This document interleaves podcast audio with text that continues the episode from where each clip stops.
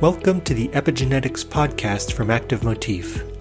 Join host Dr. Stefan Dillinger for lively discussions with leading epigenetics researchers. Hear about their past experiments, what they're working on now, and what's coming next. You know their papers, now get to know them and discover the stories behind the science. Hello and welcome to this episode of the Epigenetics podcast. Today I'm happy to welcome Karen Arndt from the University of Pittsburgh on this show. Uh, Karen, please let me briefly introduce you to our audience. Um, you received your PhD in 1988 with Michael Chamberlin at the University of California at Berkeley. You then performed your postdoc studies with Fred, Fred Winston at Harvard's Medical School, and you joined the Department of Biological Sciences at the University of Pittsburgh in 1994. And you are basically still there today.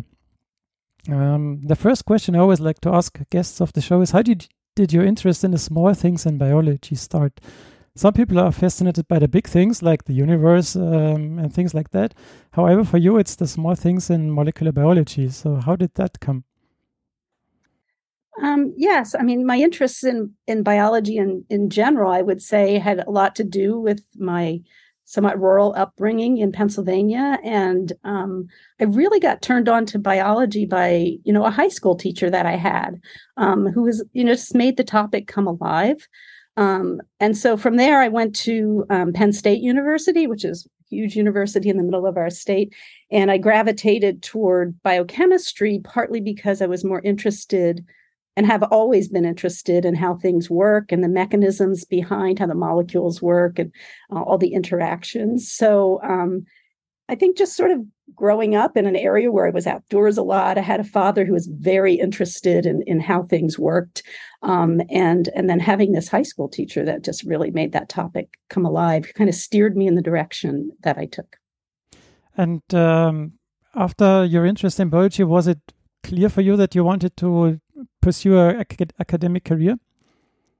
You know, not always. Um, I, I have always been a person who really likes to work hard and study a lot and, and think about things. And so it was really fun to go to graduate school. And I loved everything about my experience at UC Berkeley. Um, the Chamberlin Lab was a really um, it, was a great place to receive training. We really thought deeply about everything we were working on. And back in those days, I was working on bacterial transcription regulation, elongation, and termination um, which kind of rooted my current interests in those problems. But um, you know, being in the Bay Area, and there were a lot of opportunities, and you know, there's a lot of biotechnology coming about in those days as well.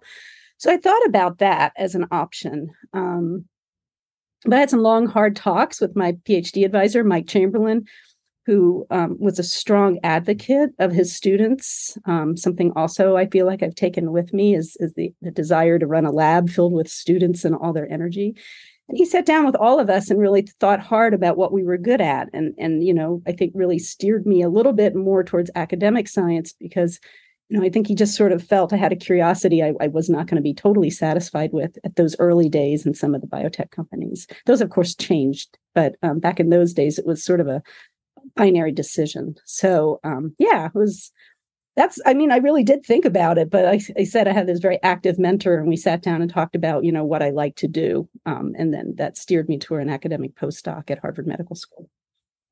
So let's come to your science that centers around transcription elongation control by the paf1 complex. Um, through the course of your career you studied paf1 intensively. Um, how did you get interested in this protein?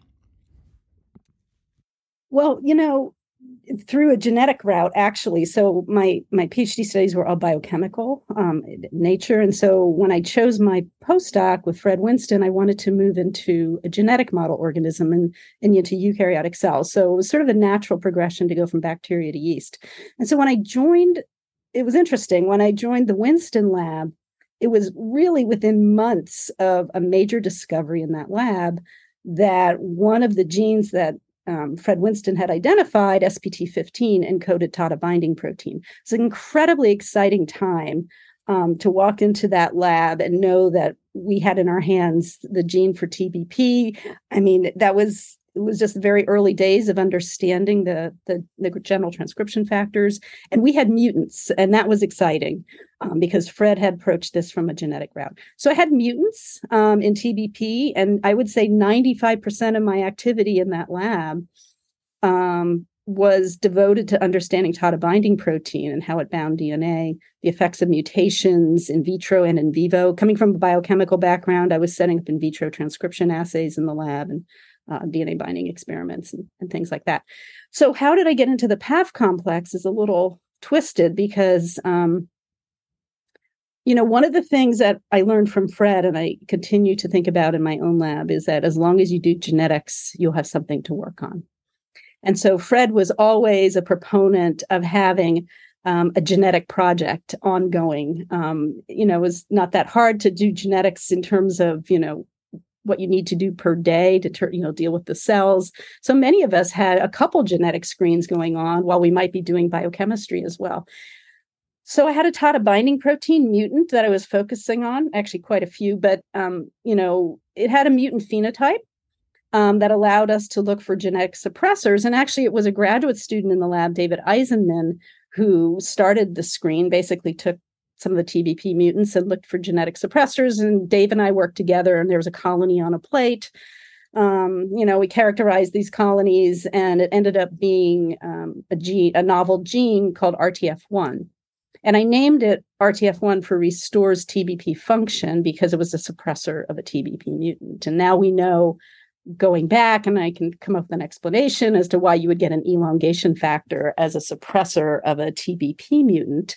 But that's where it all began, as sort of on the back of the bench, a suppressor screen that we were, you know, grad student and I were kind of working on together while we were doing other things. And that was RTF1. And RTF1 turns out to be uh, an important subunit in the PAF1 complex. And I brought that with me to my lab at the University of Pittsburgh um, because Fred was incredibly generous and said you can take anything you want with you. So I brought that colony and um, the gene. I had, I had, to sequence the gene myself. It was before the genome sequence, um, and uh, have worked on it sort of ever since. Yeah, the first thing you did was uh, characterize the function, obviously, of PAF1. Um, and this started with a 2002 EMBO journal paper, uh, where you were part of a team that looked at the association of PAF1 with transcription elongation factors in vivo. Um, so, what did you find there?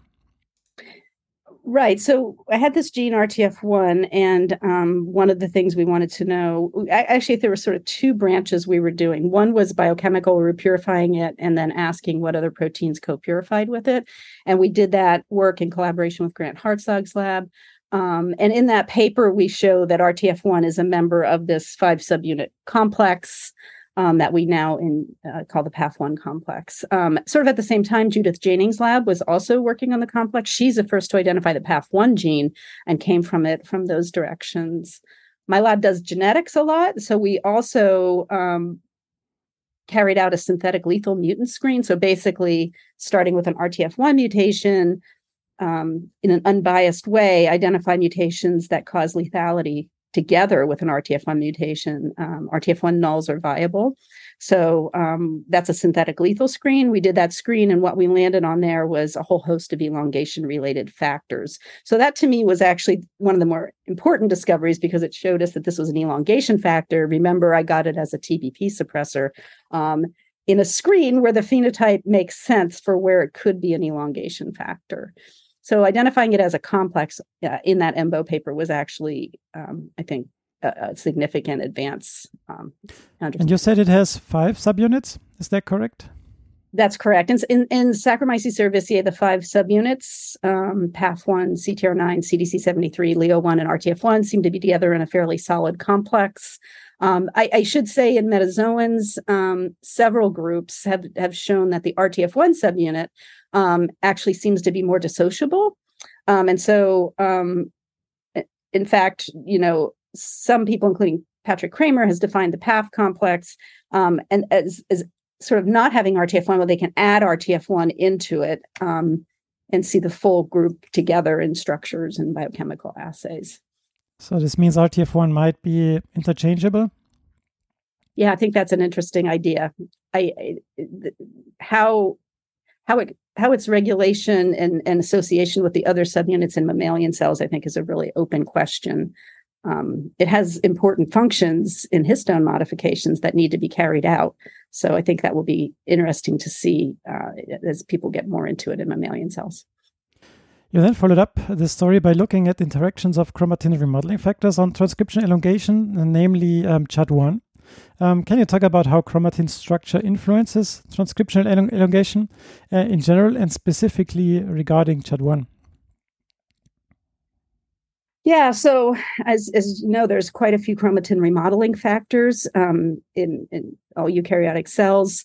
Um, there are multiple families of them, and um, CHD1 um, is what we demonstrated in that work is that CHD1 is a remodeling factor that seems to be mostly working on gene bodies. So during transcription elongation, um, uh, that is not the only one that's been um, argued to play a role in controlling nucleosome structure across gene bodies. So, as RNA polymerase 2 moves across the gene body, of course, nucleosomes get disrupted and, and they need to be managed. They need to be disrupted and reassembled, and ultimately their spacing needs to be controlled. And CHD1 seems to be um, along with some ISWI um, subproteins, is important for getting that spacing just right of gene body nucleosomes.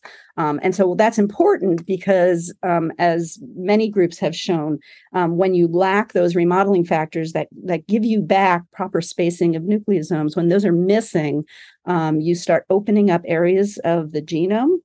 Um, that are otherwise protected by nucleosomes, and that opening, that that availability of those sequences leads to downstream consequences such as initiation of transcription in the middle of gene bodies, something called cryptic initiation.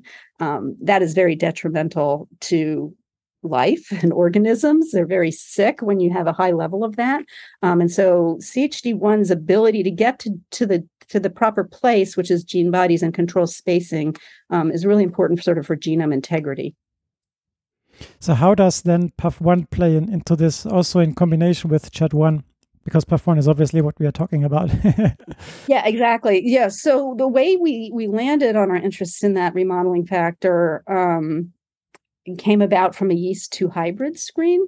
So when we identified RTF1, we kind of threw the book at it. You know, we tried everything that we could um, sort of think of, including biochemistry to identify the complex, uh, synthetic lethality screens to identify function, um, and then two hybrid screens to also identify interactors, maybe some that are not so stably associated. So, using a yeast 2 hybrid screen with RTF1, um, we identified um, this remodeling factor, CHD1, and um, that's what that's how we got connected to it. And I think CHD1 at the time was known, it was certainly known to be an important remodeling factor, but I think its its home was unclear. That, that where was it functioning in the genome? Of course, there was a lot of focus on promoters. And so, um, you know, having it interact with the PAF1 complex and, and knowing the PAF1 complex at this point was traveling on gene bodies gave CHD1 a home uh, on gene bodies. And so that's sort of how we got into all of that. You know, so what's interesting and unclear still, and something we're still working on, um, is is how this might be different in yeast versus mammalian cells. Um, so it's pretty well known that in mammalian cells, this same remodeling factor um, has a pocket that allows it to bind to histone H3 that's trimethylated on lysine 4. So H3K4 trimethylation is important, therefore, for bringing CHD1 or maybe um, maintaining it on gene bodies. That pocket is um, absent from yeast CHD1. It doesn't seem to be able to accommodate K4 trimethylation. Um, and so, how CHD1 is brought to yeast genes, um, I think, is solved in, in some part, at least, from its interaction with the PAF1 complex. We're trying, in a collaboration we have with another group in my department, Sarah Hainer's lab, we're trying to investigate a bit more about that connection in mammalian cells. In other words, is there a connection between PAF complex and CHD1 there? So another function of PAF1 is to modify histones. Um, namely, there is H2B ubiquitinylation and H3 methylation. Um, this was investigated in almost a handful of papers. Can you uh, talk about the function of PAF1 in modifying histones, so modifying the chromatin by itself? Yeah, so um, credit here goes to Ali Shilatifard and Kevin Struhl, who were some of the first groups to demonstrate that um, PAF1 subunits, PAF1 complex subunits play a role in histone modifications, and specifically their H2B K123 monoubiquitination. It's K120 in humans, um, and that is a that is modification that I think of as lying as the at the top of a cascade. So when you get monoubiquitination of H2B, um, that allows the activation of set1 and dot 1 methyltransferases that modify K4 and K79. So um, for us, we're very excited about H2B ubiquitination because we we think of it as at the top of the cascade that initiates a huge number of epigenetic marks downstream, leading into acetylation as well. Um, so knowing that mutations in PAF1 complex subunits played a role in this, we set out to figure out mechanistically um, various things. We wanted to know which subunit was most involved in that modification. Um, we're still actively trying to understand sort of the importance of that modification, um, other than its roles in K4 and K79 methylation. Um, but I also want to point out that the complex is important for another modification pathway, with, which is H3K36 trimethylation, a modification that is often found sort of more shifted to the three prime ends and gene bodies. So but it's, also, uh, but it's also like in gene bodies, not like like other marks would be at promoters or enhancers, but this is really a mark for gene bodies, right? Yeah, I mean, I think of the PAF1 complex uh, as being a regulator to make sure that some of the epigenetic modifications are happening on gene bodies. Um, and then the consequences of those modifications on transcription um, are important. Um, there's there's many instances of when you mutate those pathways, you get cryptic initiation, for example. Um, there might be defects in elongation. Um, so, understanding the patterning and how that imposes new levels of regulation is something we're really interested in. So, there's there's two sides there. There's so there's this lysine, you know, K36 trimethylation side that I think we and others still don't quite understand how the PAF1 complex may be um, playing a direct role in that. And even if it does, H2B monoubiquitination, I feel um, for more confident in saying that this is a this is a very direct readout of PAF1 complex function.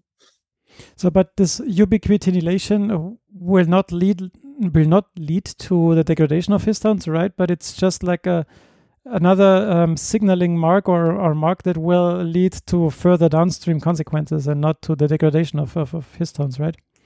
That's correct. It's a monoubiquitination um, it's not a polyubiquitination, which is oh, so that's the difference then. Yeah, that's a key difference. Yeah, you know, the polyubiquitination, of course, leads to proteasome dependent degradation. Um, and the, in this case, the mono does the monoubiquitin does not lead to destruction. It's a it's a rather dramatic epigenetic modification to impose on a a nucleosome, right? You're adding what 76 amino acids of ubiquitin onto a histone that's maybe like 135 or something. It's a quite dramatic modification to make, and um, a lot of investigators, including structural biologists, have have investigated you know, what what is the impact of that on the nucleosome. Um, and, and there's been some very nice studies that suggested it, it you know that it it can play roles in affecting chromatin compaction um, and nucleosome stability in general um, seems to be sort of higher when the, the when H2B is ubiquitinated. Um, so um, you know, there's single molecule work on this. There's chromatin IP experiments. Um, so it, it imposes some poses some effect on nucleosome structure for sure.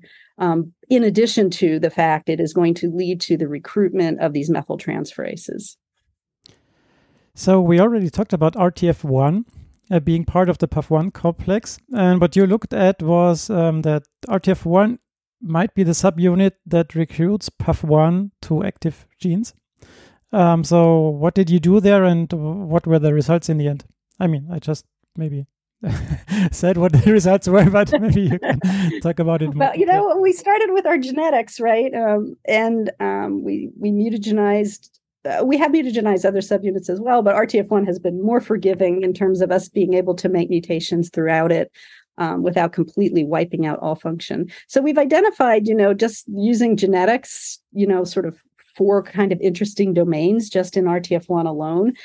Um, and one of them is a domain that we we dubbed the histone modification domain, and and that's because mutations in it lead to a complete loss of H2B uh, ubiquitination, and then the downstream marks K4 and K79 methylation are gone as well. So mutations in this domain that's about you know, genetically we defined it at, at around 66 amino acids. Um, wipe out that. And and then you know the sort of shocking thing that we discovered i think was that if we just express those 66 amino acids in a yeast cell that lacks the rest of rtf1 and in fact you, we made a quintuple deletion of lacking the entire PAF complex. If we just provide those 66 amino acids back on a plasmid we recover all of these histone modifications and I, I today that's an experiment that surprises me in some ways, but it also tells me as sort of a biochemist at heart that I think that this domain is actually playing a more direct role in in the modification pathway than might be argued by something more general like a recruitment pathway that maybe it's bringing in um, RAD6 and BRE1 or the ubiquitin conjugase and ligase to put the, the ubiquitin on H2B. And somebody needs to bring those onto gene bodies. And I think the PAF complex is going to play a role in that. But just the fact that we can take this domain and recover these marks um, suggests to me a more active role. Yeah, it makes it makes you feel like that that the other four uh, parts of the PAF1 complex are maybe not so important. well, that's a really good point. I think they really are important. I mean, um, I mean, beautiful structural work coming from Patrick Cramer and others have, you know, have shown how the complex is sort of draped over the polymerase. Um, I can tell you if you delete the PAF1 or CTR9 subunits from yeast, that is the most detrimental effect that we see on the on sort of just the health of the cells. Um, I think of them as a bit of a structural core, um, maybe holding everybody together, including RTF1. Um, so I, I, wouldn't go so far as to say the rest of the subunits aren't important. Um, and we're trying to get at that actually by um, one of my current students is investigating how we, um, you know, what happens when we acutely deplete each one of those individual subunits and what's the impact on the on the transcriptome. Um, yeah, maybe we can postpone this this topic for maybe in five more minutes because I'm coming to that. oh, sure, absolutely. I'm just letting. I'm getting back to the idea yeah. that I don't think discount everybody in the complex. so more recently, you investigated the extent to which the functions of PAF1C combine to regulate uh, the Saccharomyces cerevisiae transcriptome. Um, can you maybe talk about this a, a bit? Yeah, I mean, so that was yeah so there have been several papers before that you know you know knocked out or even sort of conditionally depleted over a longer time course um, and then analyze the transcriptome by rna sequencing. And so um, you know what's clear i think to everyone now is doing those kinds of experiments has been incredibly informative but it gives you a complex readout right? So you have um, you're getting a look at steady state RNA that's both transcribed and processed. You're getting the look of cells that have lived their lives, um, you know, in a null condition. You know, there's no factor there ever. And so it's a little was a little unclear to us what extent the transcriptome was impacted. And so um, one of the earlier studies we did um, on this, and you know, published it a few years ago now, was um, to delete PAF1 in a context where we could stabilize the non coding RNAs in the cell. And using those methods, um, it was actually a high resolution tiling array experiment, but we could have done RNA sequencing and gotten sort of the same result. What we see is a large impact of the PAF complex on non coding transcription um, when you can stabilize those RNAs. And we did that by mutating um, a factor that's normally involved in, in the pathway to destroying unstable RNAs. Um, and what were yeah the maybe the the summary of the results? Yeah, I mean, so when we look at transcription that way, I would say the levels of transcripts, we see that um, PAF1 delete cells lead to both upregulation and downregulation um, of a lot of genes at steady state. We saw, um, and something we had reported actually quite a few years ago, is extension of non coding RNAs at the three prime ends, particularly um, some of the SNO RNAs. SNO RNAs are terminated in yeast by a different um, termination pathway, so not the standard cleavage polyadenylation pathway. Um, this is called the NRD1 NAB3 SEN1 NNS pathway. That um, termination pathway um, takes care of some of the small non-coding transcripts and also cryptic unstable transcripts in yeast. And, and there is through some mechanism the PAF1 complex um, is required to make sure that that termination pathway for short non-coding RNAs happens correctly. So we would see what we saw in those data are read through of non-coding RNAs, um, extensive upregulation of things that are normally um, destroyed by um, the RNA exosome, such as cryptic unstable transcripts. So all of those sort of non-coding events were what we saw was a general buildup of some of those RNAs in, in cells that lack the PAF1 complex. Um, mechanistically, exactly how that is happening is something that we're still curious about. Um, but yeah, that's sort of one of the main conclusions mm. from that work. So one um, important part of the nucleosome is the acidic patch. Um, and you also looked at this uh, and how this influences transcription factor binding activity in vivo. And of course, this was done on the example of PAF1. Um, so, what did you find there? Yeah, so our interest in the nucleosome acidic patch, you know, began a little bit agnostically. So, we one of the questions we wanted to know, it occurred to us that we know not as much about how the nucleosome is playing a role in epigenetic processes as some of the factors that engage the nucleosome. So, um, armed with our genetic tools, and in particular, really powerful histone mutant library gen- generated by Ali Shilatifard's group. Um, so, what we have in the lab, thanks to the Shilatifard lab, is all of the four core histones mutated every, at every location um, to an alanine. And so those are all expressed on plasmids. And so we use that toolkit to specifically screen for histone mutants that might be defective in histone H2B um, K123 ubiquitination. We had a genetic interaction that we used to simplify that screen, but at the end of the day, the point was to get histone mutants that could not properly carry out H2B ubiquitination. And we landed there on um, a cluster of residues around the nucleosome acidic patch. So that told us that the acidic patch was in some way um, positively influencing ubiquitination. Um, and so we sort of began from there and characterized those mutants um, um for their modification levels, um, sometimes a little bit of their transcription properties. Um, and it led to this really kind of fascinating idea that the acidic patch is not only a hub, it's a hub for many factors we all now know, but also for some that are depositing um, ubiquitin on H2B and also actually for removing it. We had um, some indications from that work that the ubiquitin proteases um, were uh, sensing the acidic patch as well. So that's how we began on the acidic patch. So that's a very busy site of the nucleosome, right? Exactly. There's a lot of structural biology out there that that shows many proteins using that acidic patch as a hub. Yeah.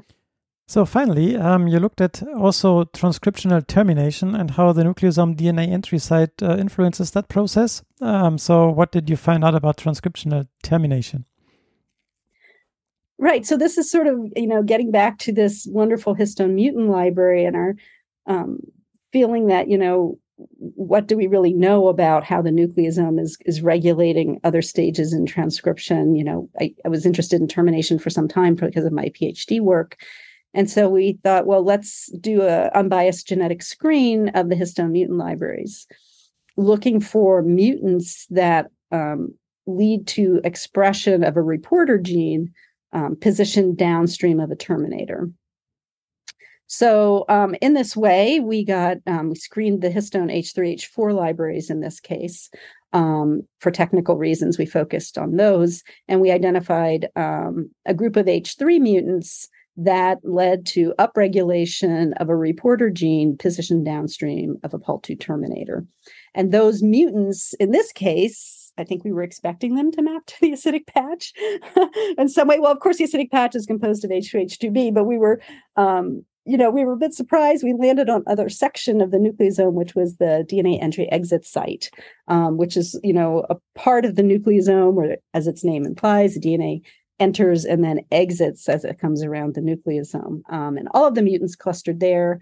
We went back to the H2 H2B library and and strategically tested some of those and um, found H2A mutants uh, also that the near the entry exit site that derailed um, termination. So it really seems like uh, before we go or before we look into the future, it really seems like um, you were able to profit and to use a lot of tools that you produced along the way, right? You have those libraries, you have the genetic tools, even though um, technology advanced and all the sequencing came around along the along the years. Um, but it really seems like um, the tools that you once set up are really helpful along the way and and really um, help you, yeah, profit from them for a long time. Yeah, I, I I feel like the tools that I developed through my training, I, I want to give you know credit to my mentors, Mike Chamberlin and Fred Winston, you know, for providing training in the hardcore aspects of biochemistry and the you know the, the hardcore aspects of genetics because those are the tools that I've brought with me. You know, as the tools all change, you know, as the kits change and the you know and the methods all change. I mean, I think I guess my message to trainees would be, you know, think about think about your mentors, think about the training that's going to be more not on the techniques, but more on the thinking. So um, I've tried. I try hard to accommodate both of those lines in my research. Um, I, like I said, I want to give a lot of credit to my colleagues out there who um, have generated incredible um, libraries and you know histone mutant libraries from Ali and others that have been very useful. Um, we have, of course, because we must, taken on the genomics as well um, in our more recent work. So it's good, to, I think, to try to do all things. so, so, one thing I'm always interested in is uh, what are you working on right now? What can you share, and what are your plans, let's say, for the next five years? Yeah, I mean, I'm happy to share with what we're working on right now. So, um, you know, with respect to the histone modification domain of RTF1, we're still really fascinating about fascinated by you know how this little tiny domain plays such an active role. And what I didn't add before is um, we can add that small protein, a slightly larger version actually, to an in vitro recombinant reaction and stimulate H2B ubiquitination with totally recombinant you know, E2 and E3 and nucleosome, et cetera. So it's playing some very direct role. And so what we've figured out through, um, we like to use um, site-specific cross-linking ex- uh, technology, first developed by Peter Schultz, where we use um, expansion of the genetic code to introduce unnatural amino acids into proteins. Um, we do that in vivo. Um, and then sometimes we work with cross-linking of cells. Sometimes we purify proteins and do cross-linking in vitro, but using strategically introduced site-specific cross-linkers, we can identify direct protein-protein interactions. And in that way, we've found that this domain in the RTF1 subunit is in direct physical contact with RAD6, which is the E2. Um, I think that's interesting because there aren't that many E2s in yeast. And so they partner with many E3s, and that's where the specificity lies. So here we have a transcription factor directly in contact with a limited, um, with one of a limited number of E2s. And so that's what we're working on right now is we're trying to understand how that interaction is happening on the other side. We know the amino acids on the RTF1 side that are engaged. And now we've actually recently introduced or figured out where on RAD6 the contact is taking place. So, a very specific mutants. Um, and what's really cool about those mutants in RAD6 is they seem to be very selective for chromatin modification and not so much for some of the other functions that RAD6 carries out in the cell, like DNA damage repair. So that's one thing we're doing. The other thing, um, main project, I guess, in the lab is, as I alluded to before, is to, you know, figure out what all these subunits are doing, and and you know, looking at null alleles is complicated because the cells, as I like to say, have lived their lives without. So there's they've adapted. Um, and so what we've been doing, as many other labs have been doing, is acute depletion of our favorite factors, in this case, all five subunits of the PAF1 complex, and then using metabolically labeling of RNA, we can look at newly made transcripts and we can compare those transcription profiles to steady state transcription profiles and um, sort of taking a very holistic approach um, to to understand um, the direct and also the indirect effects of this complex because some of the indirect effects are interesting. I mean, I think I think H3K36 trimethylation could come into the in, into the world where um, we don't see an, a defect in that modification if we acutely deplete PAF1 but we see it when we have a PAF1 null. And so, why is that? You know, what is it that's taking so long for that mark to either dissipate or, or get established? Um, these are things we're really interested in from sort of a holistic view. Um, so those are sort of sort of main two projects in the lab right now, and of course we're also really interested in um, the interplay between histone modifications, um, H2B ubiquitination being a primary one. We've done um, and we are doing genetic screens unbiased screens to ask, you know, how do cells how do cells accommodate the loss of that modification? If we mutate other epigenetic marks, do we see um, increased problems or decreased problems on the transcriptome? So we're very interested in this sort of interplay of epigenetic pathways. So to finish, I mean, it will be very interesting to see and uh, what, what is coming out and what the results of those uh, projects are. But um, to finish off this uh, interview, I have two more general questions. Um, the first one Did you at one point of your career face a situation that you have reached a dead end, or did not, did not know how to proceed to unravel the questions you wanted to answer?